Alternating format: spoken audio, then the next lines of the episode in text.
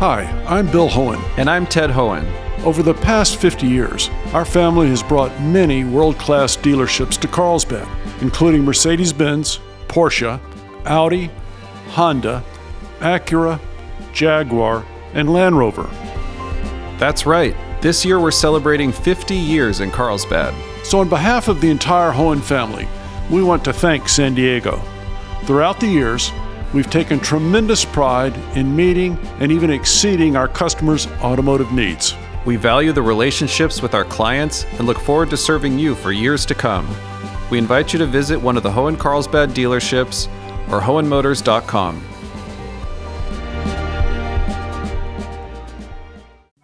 Those 12 and up will be able to get the Pfizer vaccine. It's the best way to protect the health of your kids to get them back into, into the activities that they would like to get back into. I'm Jade Hindman with Maureen Cavanaugh. This is KPBS Midday Edition.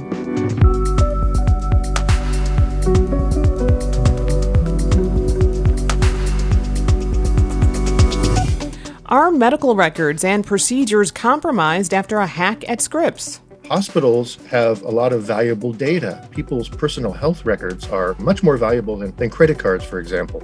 The U.S. is moving forward with reuniting families separated at the border and a new discovery in outer space. May the 4th be with you. That's ahead on Midday Edition.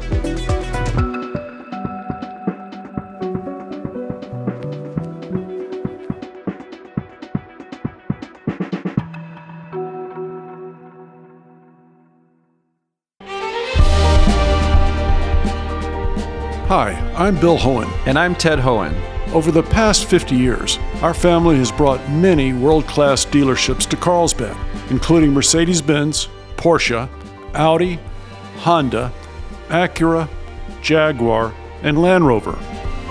That's right. This year we're celebrating 50 years in Carlsbad. So, on behalf of the entire Hoehn family, we want to thank San Diego.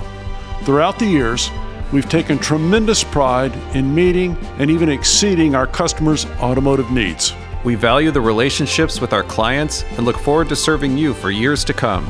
We invite you to visit one of the Hoehn Carlsbad dealerships or hoehnmotors.com.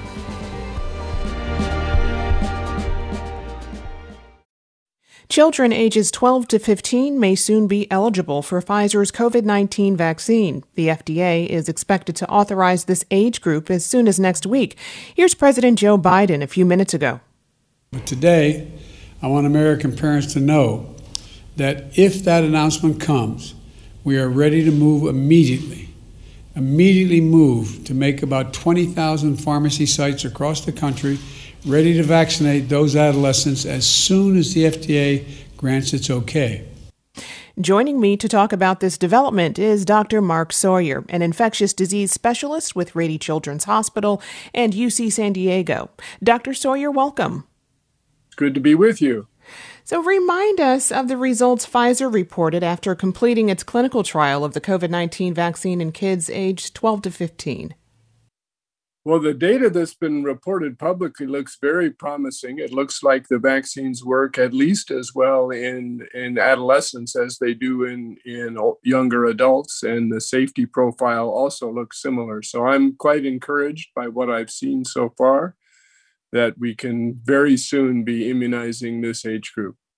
So, what do you say to parents who are hesitant to vaccinate their children?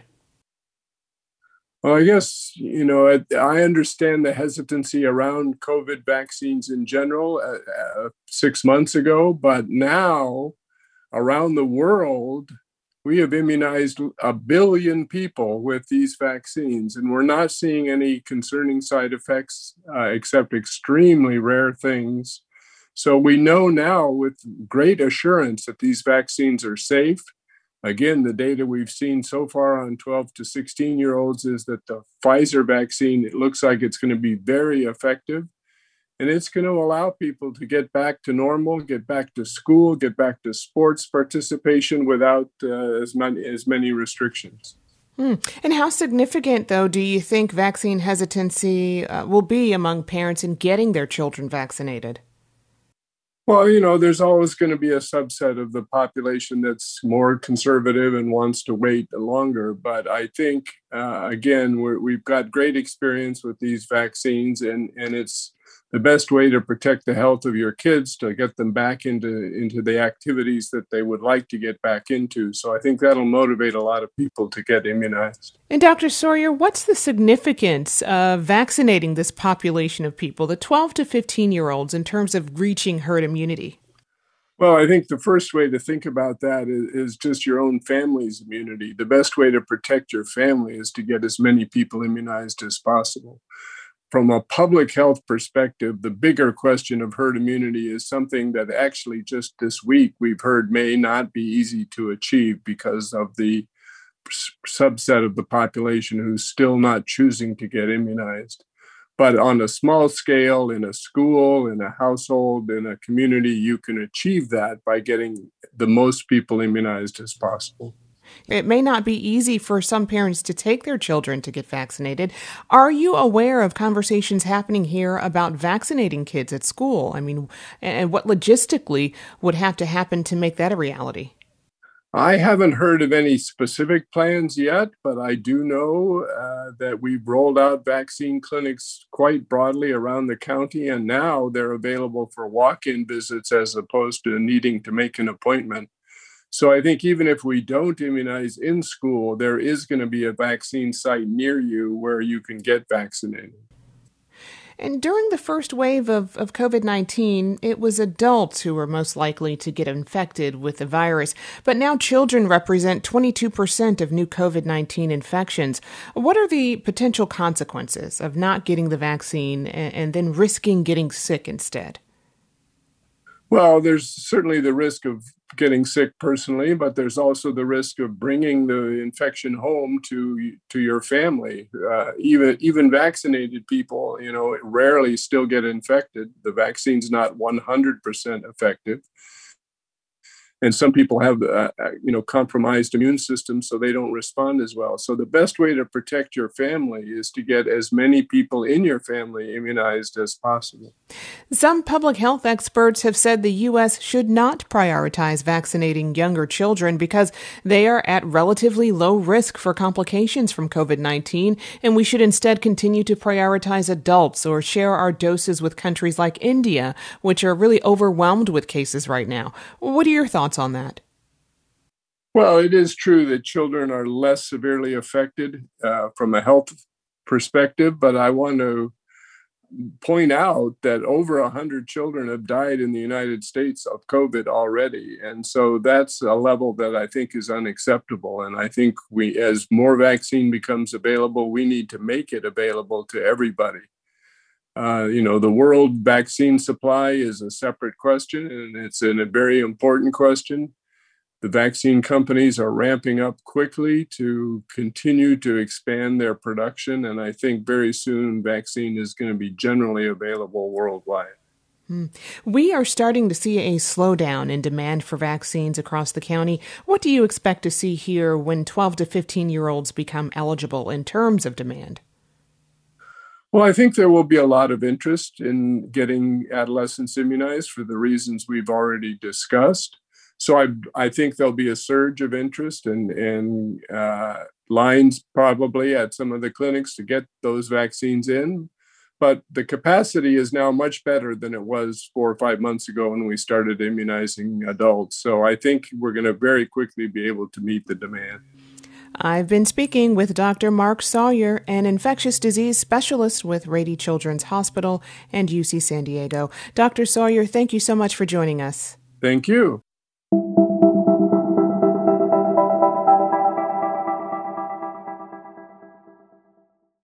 The last update from Scripps Health about the cyber attack that has crippled its access to digital information is that facilities remain open and technical teams are working to resolve the issue.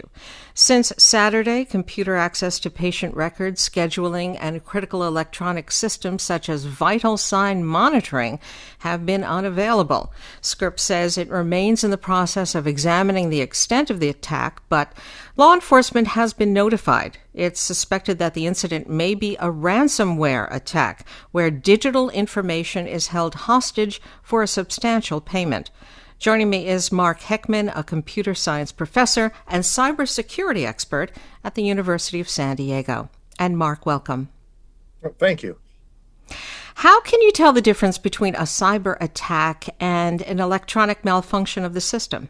when a system malfunctions, it tends to be a single point of failure. It's rare that every single computer on your network would suddenly have uh, the same kind of problems. Also, there's a certain pattern to the symptoms that you notice. In the case of an attack like a, a, ransomware attack, you would notice, for example, that suddenly you're unable to get access to all of your files because they've been encrypted. And even more clearly, there'll be a pop up on your screen that says, You've been hacked. We've encrypted all your files. Send us money, or if you want them back. That typically doesn't happen with with, with uh, random failures. That's a clue. so, why would Scripps Health System be a target of a ransomware attack? Well, uh, we, we don't know for certain that they were a, a direct target. It could have been a completely undirected attack. There are people out there trying to uh, get money from whomever they can and the malware spreads pretty much randomly. It's, it's a crime of opportunity. However, that being said, hospitals have a lot of valuable data. People's personal health records are quite valuable, much more valuable than, than credit cards, for example. The records could be used for uh, medical fraud. They could also be used for blackmail if people have uh, conditions that they don't want publicly known. Now, Scripps officials aren't saying much about this. Why not? Why aren't they? Why aren't they giving out more information? Do you think?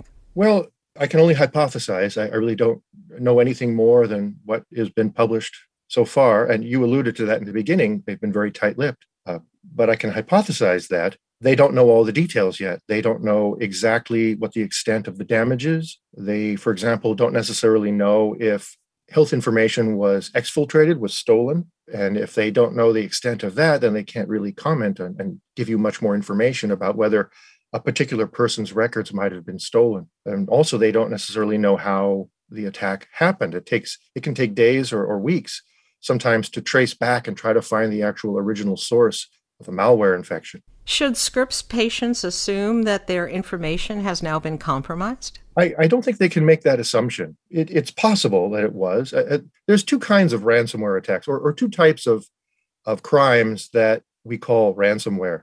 In the one case, the information is stolen, and then the, the call them the bad guys will say, pay us money or we'll release it. And that's one type of ransomware. The other type of ransomware, the much more common one these days, is where malware gets on a system and starts encrypting all of the files on that system. And it doesn't steal any data, it just makes that data inaccessible to anyone who legitimately has need of it. And um, I don't know which type of attack happened here. How bad do you think this is potentially for Scripps? How long could it take Scripps to recover?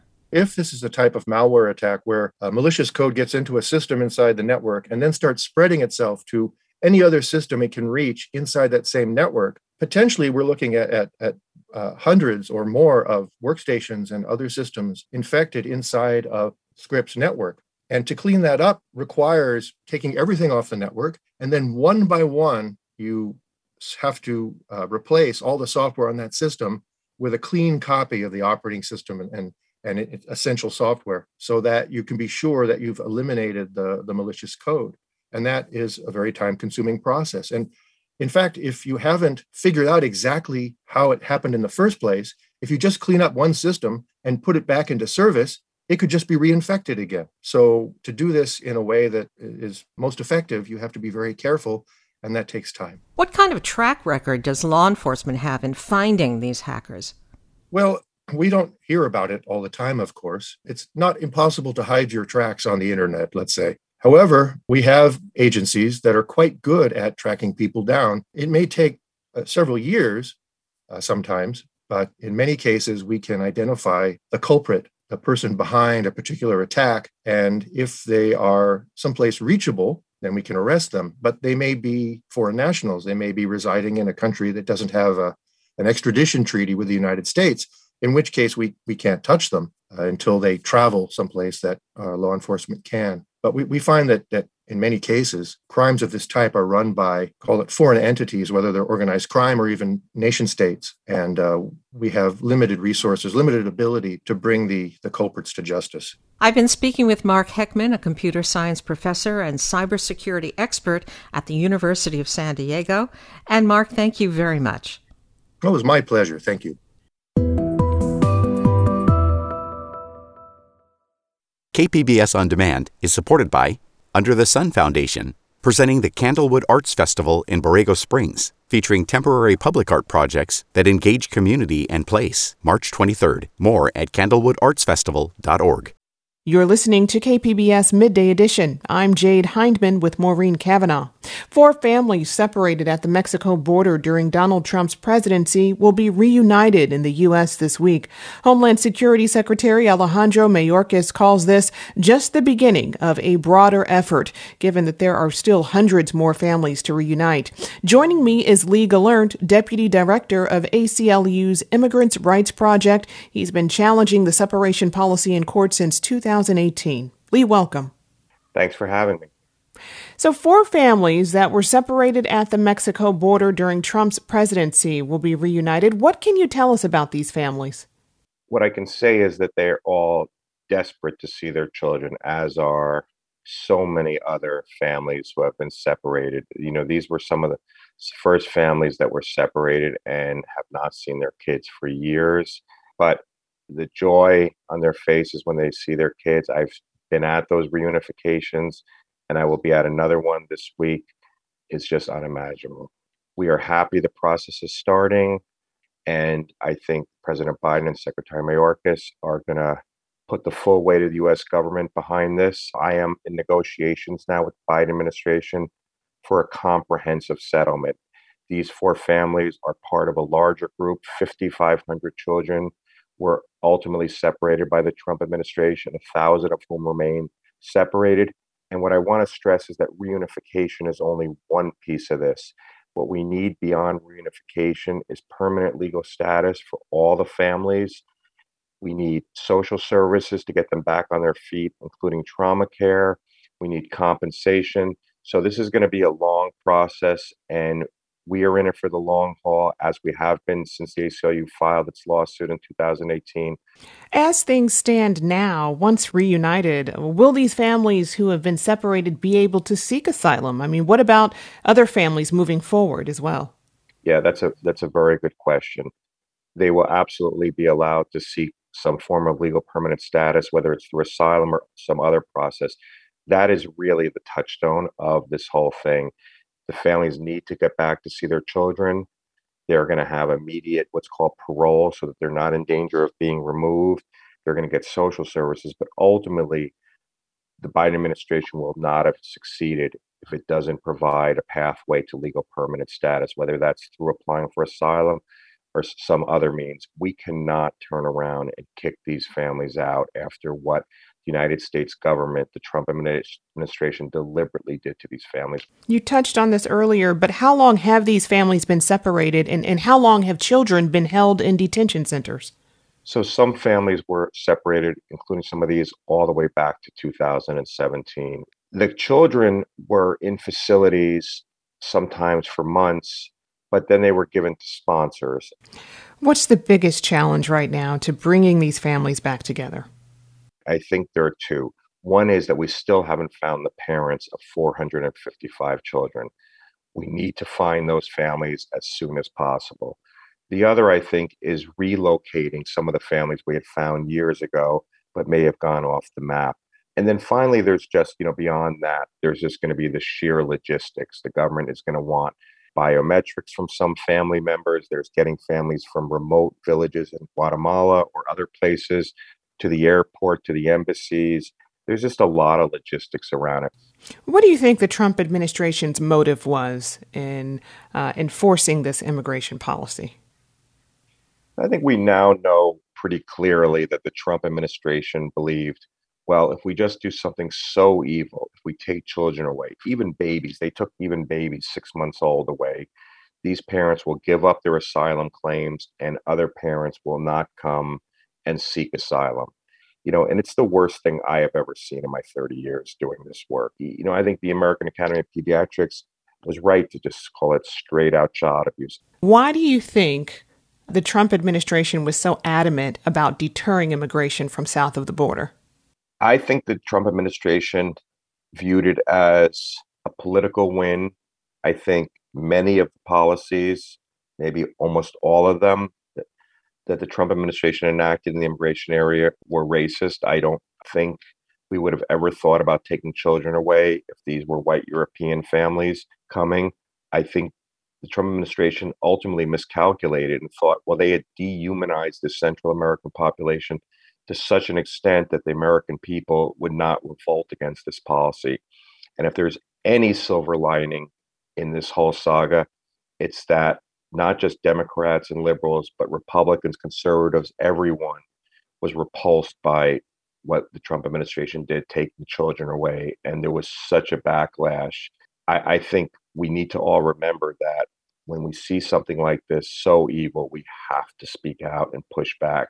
We need to document it and get to the bottom of every last thing that happened so we have an historical record so it never happens again. You know, there are children who were forced to live without their parents during their most formative years. The separation policy impacted a generation of kids. What do you think the consequence of that policy will be for years to come? I, I am very worried about that. I hope that with enough treatment, the children can lead healthy, productive lives. But I am told by medical professionals that many of the children may ultimately suffer irreparable damage and lasting trauma. Um, we may have created a whole generation uh, of children who are just not going to be able to lead healthy, productive lives. When I went to a family's house, one of the first families we got reunified, the mother told us the four year old boy just keeps asking, Are they going to come and take me away again in the middle of the night? You know, that kind of feeling of vulnerability that the world is never going to be safe again may last forever with these children. And so, that you know, right now, we can't even calculate how much damage we've done. We just need to move forward and try and get as the families as much help as possible to minimize as much as possible what's been, what's been done to them.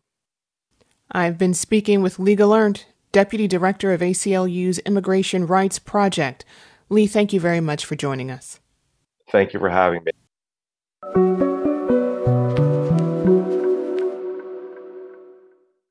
The Pentagon is trying to make some of the nation's most crucial military bases less vulnerable to the effects of climate change.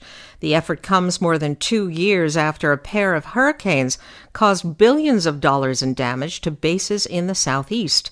From Camp Lejeune, North Carolina, Jay Price reports for the American Homefront Project.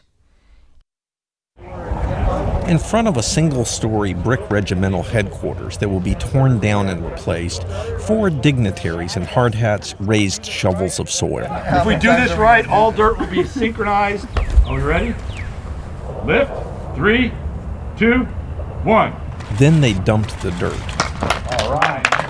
It's a set piece of civic life, a groundbreaking ceremony to mark the start of a construction project. But in this case, it also marks a big moment for national security the start of construction on dozens of buildings that have to be replaced here because of damage from Hurricane Florence in 2018. The reconstruction effort is so large and important that the Navy set up an entire new facilities command to run it under a senior officer, Captain Jim Brown. He's the MC for the groundbreaking. This is ceremony, but it is a huge deal. We will restore this base. We will get it back and we'll make it better than it was before. Navy and Marine officers say Congress pushed through funding quickly, planning was accelerated, and construction is starting twice as soon as typical military projects. But it will still take at least another five years to complete the work. Miguel Dieguez, also a Navy captain, is Camp Lejeune's facilities director. He spoke to a group of dignitaries before the ceremony. Hurricane Florence, uh, I like to say, exposed the soft underbelly of our infrastructure here across the three Marine Corps installations in North Carolina. The hurricane was unusual in that it not only was powerful, but it moved slowly and carried an extraordinary amount of water.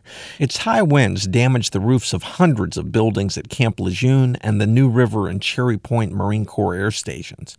Then the storm sat over them for three days, dumping an all time record of three feet of rainfall.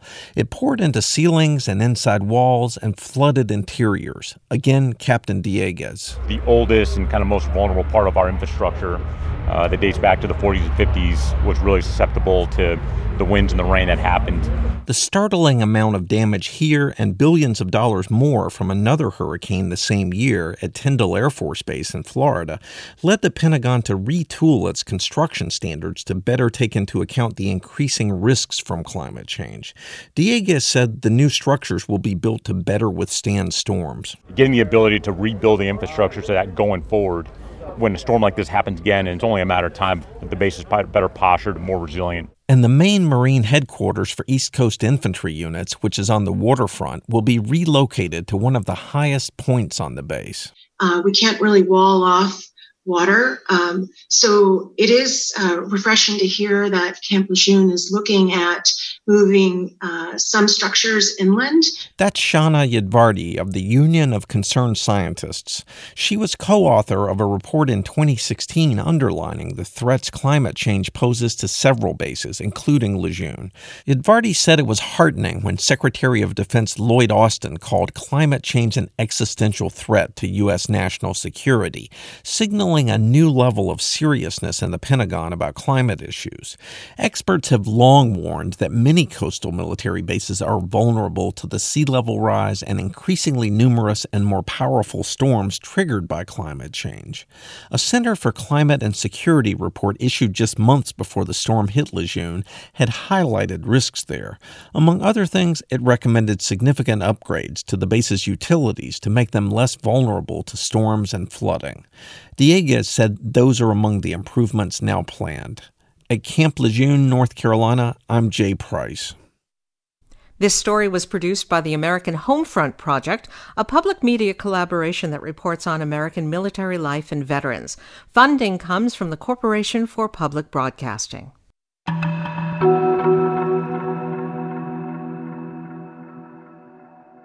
People who were evacuated are back in their homes, and firefighters continue to make good progress in handling the southern fire in Anza Borrego Desert State Park.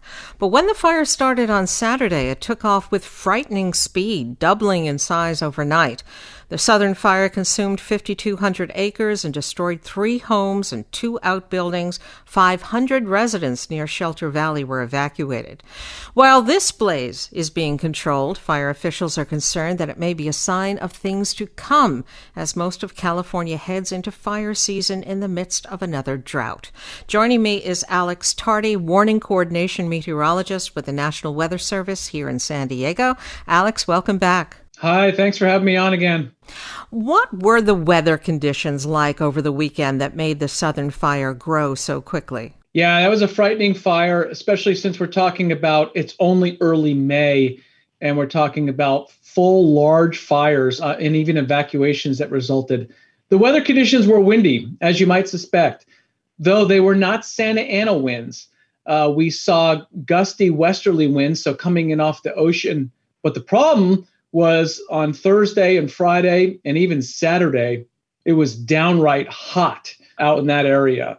So the combination of the heat, the gusty west winds, and then you had a fire start, and it was a bad ingredient. We have a, a quote here from CAL FIRE San Diego Captain Frank Lococo talking about what he feels is the fortunate direction of the wind.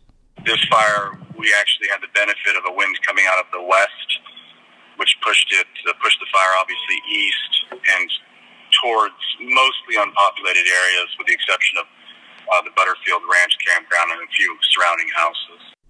Now, we all know that San Diego hasn't had much rainfall this year. Alex, how below average are we? Yeah, that's the bigger problem. And that's really what set up the potential for this fire to burn as well as it did or to be so aggressive and fast moving rate of spread.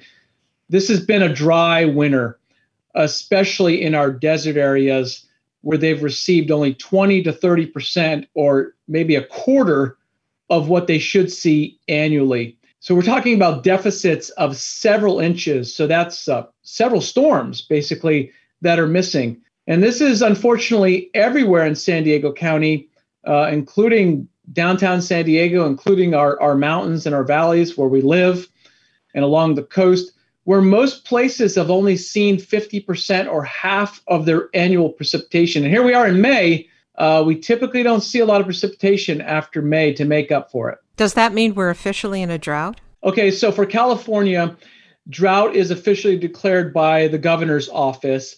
And at the moment, no, Southern California has not been declared a drought. They've been piecemealing it and identifying worse off areas in California where drought has been identified. Now, that said, we are abnormally dry and conditions just to our north in LA Basin are even worse. So drought is starting to spread and creep. It just hasn't been officially announced here in Southern California as drought, but it looks inevitable because conditions with warmer temperatures, the dry winter, we're seeing the expansion of drought like conditions even here in Southern California. Water supply is a big factor in all of this. Now, last year was a record breaking fire season in the state. How does this year compare to last year? Yeah, last year was uh, record breaking. Over 4 million acres burned across all of California. Even here, we had the Valley Fire that erupted in September in San Diego County during record hot temperatures. I think based on the fuel moisture, so the measure of moisture or the lack of moisture in our fuel in San Diego County, it's at record levels right now already. And we don't want to say that because it's only May. This is supposed to be our green time where the grass is growing and things are blooming and coming to life. But it's going to be a short window, it looks like this year. And we're going to be talking about extreme conditions uh, as soon as late spring, if not already developing right now. So, depending on how many fire starts we have, that's the key, uh, will determine if this becomes a busy or just average year. But we're looking at, unfortunately, above average, we think, for fire potential as we go into the summer. Now, you know, we're seeing May gray on and off with the marine layer, and it got downright chilly last week. Is there any chance of rain in the forecast at all? Other than just some drizzle and, and light rain, like we saw if you're out and about on Sunday, other than something like that, this is the time of the year on the coast where we typically see a lot of clouds, hence the May gray, June gloom terminology. Um, our ocean temperatures are behaving themselves this year, so they're staying average. Uh, so that's good for the coast but that's probably not going to help much for our backcountry. Uh, so our backcountry is unfortunately going to have to deal with, you know, the heat waves, the warmer temperatures, and of course the elevated to sometimes critical fire conditions like we've already seen. For our coastal areas, it'll buy us some time. The marine and low clouds, they look like they'll be returning on a regular cycle as we go through May and June. But keyword is buy us some time. Uh, when we get deeper into the summer, uh, I think we're all going to be in this high fire danger. I've been speaking with Alex Tardy. He's warning coordination meteorologist with the National Weather Service here in San Diego. And Alex, thank you very much. Uh, thank you very much for having me on.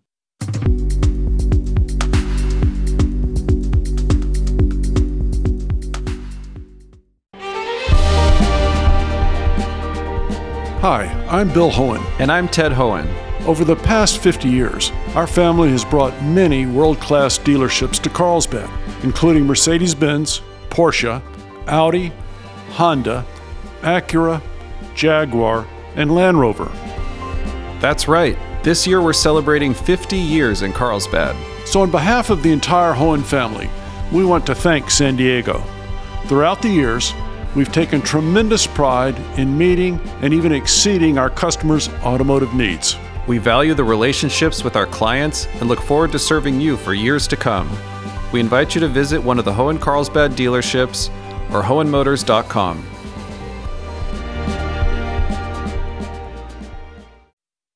You're listening to KPBS Midday Edition. I'm Jade Hindman with Maureen Cavanaugh.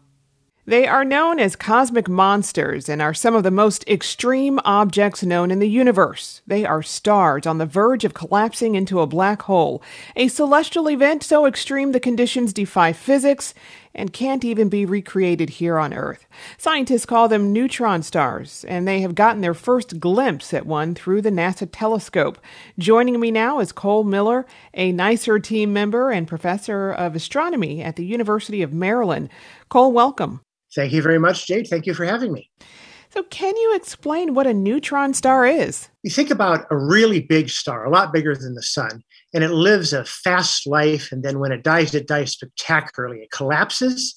But if it becomes a neutron star, it stops collapsing when it's about the size of a city. So it has a surface and it's hot and nasty. And luckily, we're far enough away from these that we can study them from a safe distance. Wow. And, you know, it's said a neutron star is a black hole's smaller cousin. Why is that?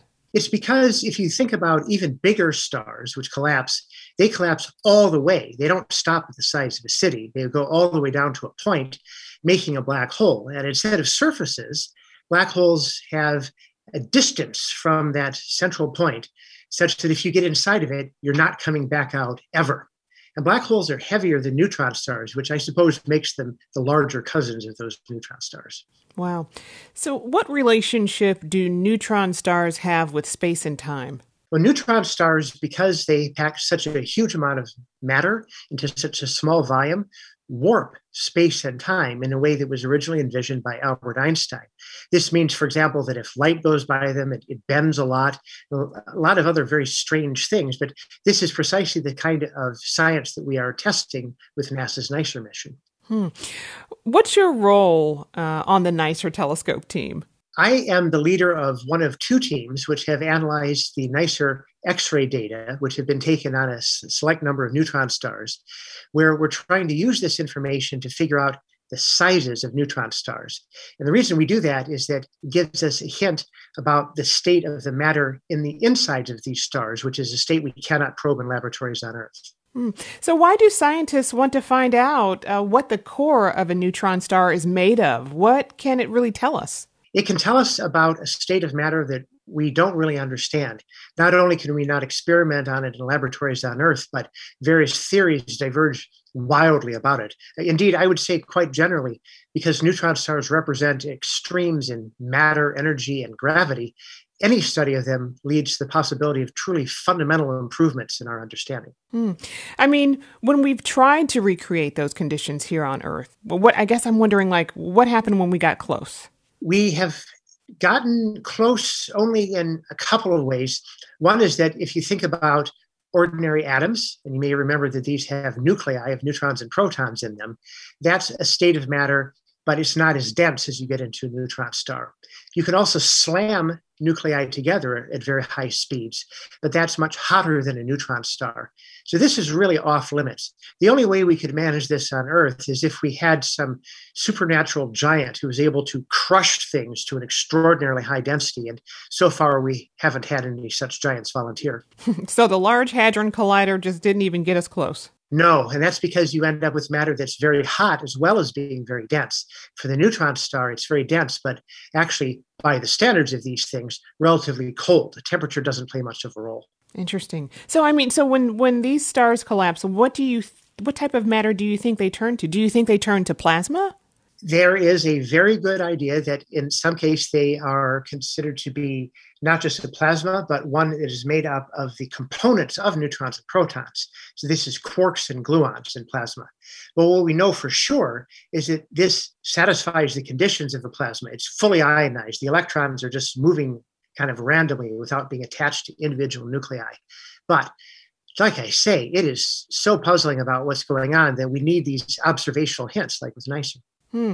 And can you go more into what the telescope allows uh, to be seen? Yeah, NICER is an X ray telescope. And because, very fortunately for humanity, X rays do not get through the atmosphere, it means you must have X ray telescopes above the atmosphere. NICER is one of those. It's mounted on the International Space Station, which has a lot of advantages. The, the infrastructure for power, for data relay down to Earth, and so on is all very positive.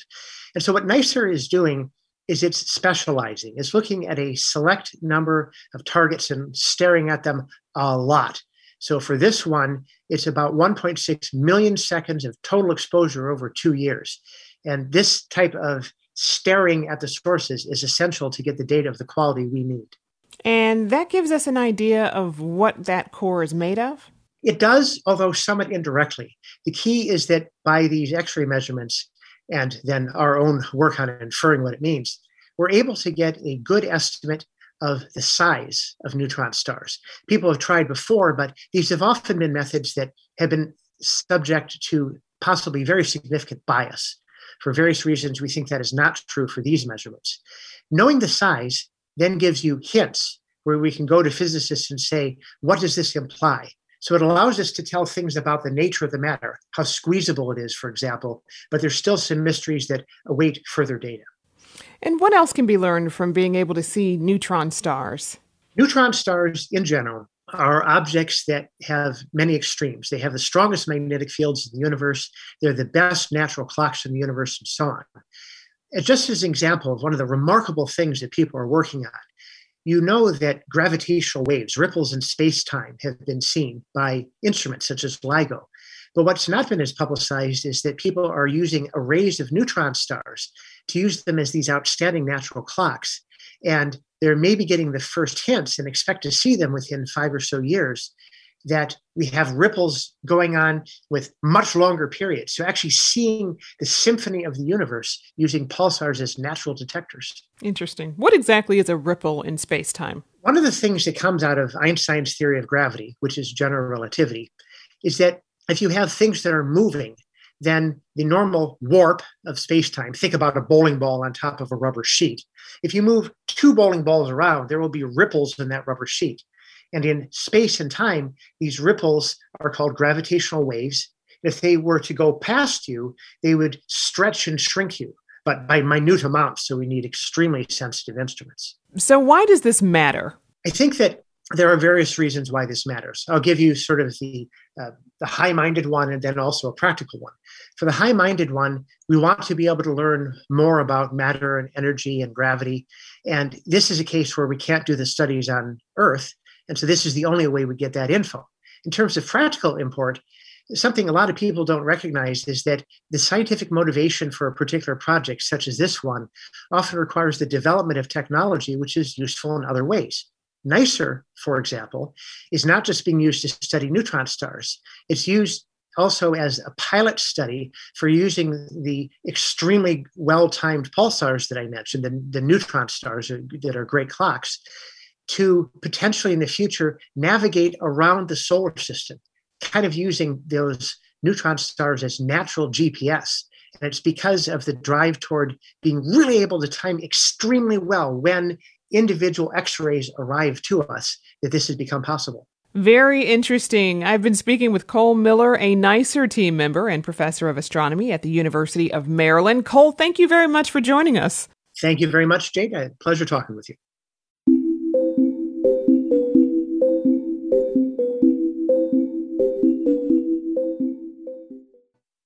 California's underwater kelp forests are in trouble. A combination of climate change and hungry purple sea urchins have decimated these vital forests. But the Monterey Peninsula has a kelp forest guardian sea otters. As KAZU's Erica Mahoney reports, new research out of the University of California, Santa Cruz is highlighting their role. Sea otters are adorable. They have big eyes, wispy whiskers, and dense fur coats.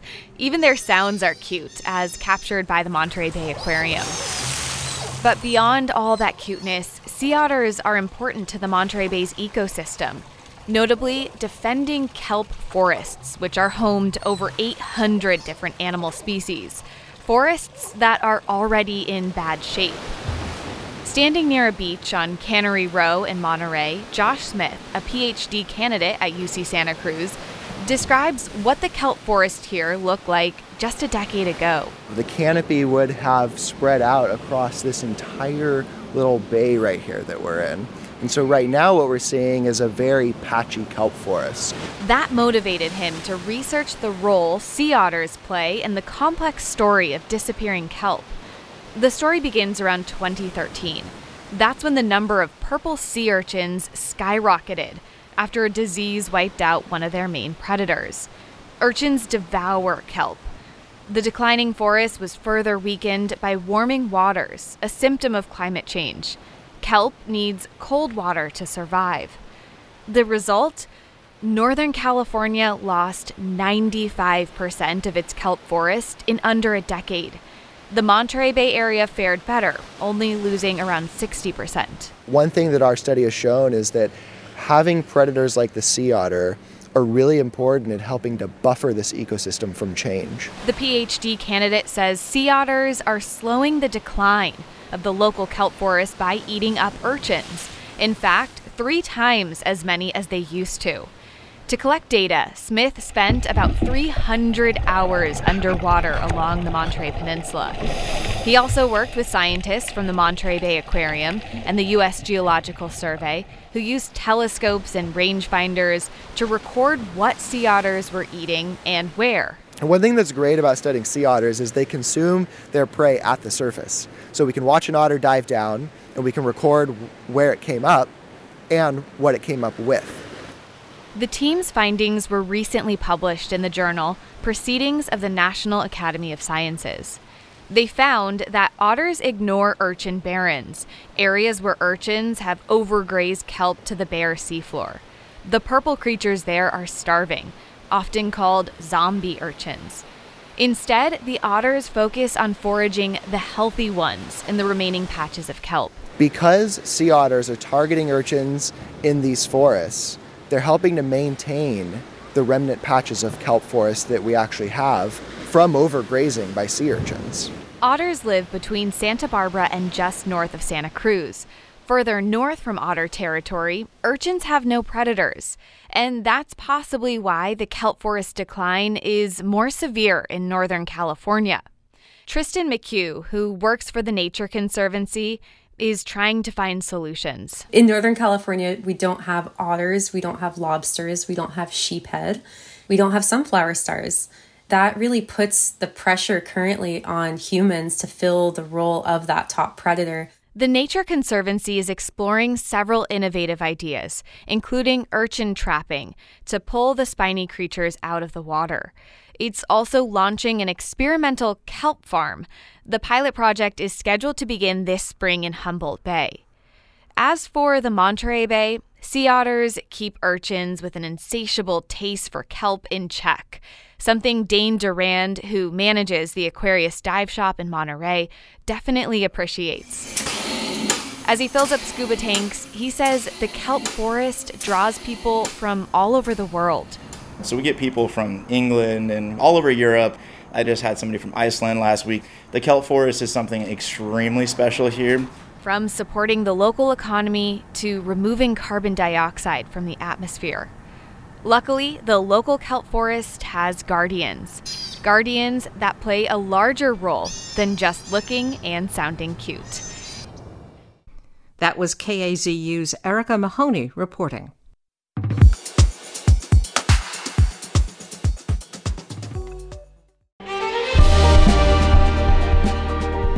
Hi, I'm Bill Hoehn. And I'm Ted Hoehn. Over the past 50 years, our family has brought many world class dealerships to Carlsbad, including Mercedes Benz, Porsche, Audi, Honda, Acura, Jaguar, and Land Rover. That's right. This year we're celebrating 50 years in Carlsbad. So, on behalf of the entire Hoehn family, we want to thank San Diego. Throughout the years, we've taken tremendous pride in meeting and even exceeding our customers' automotive needs. We value the relationships with our clients and look forward to serving you for years to come. We invite you to visit one of the Hoehn Carlsbad dealerships or hoehnmotors.com.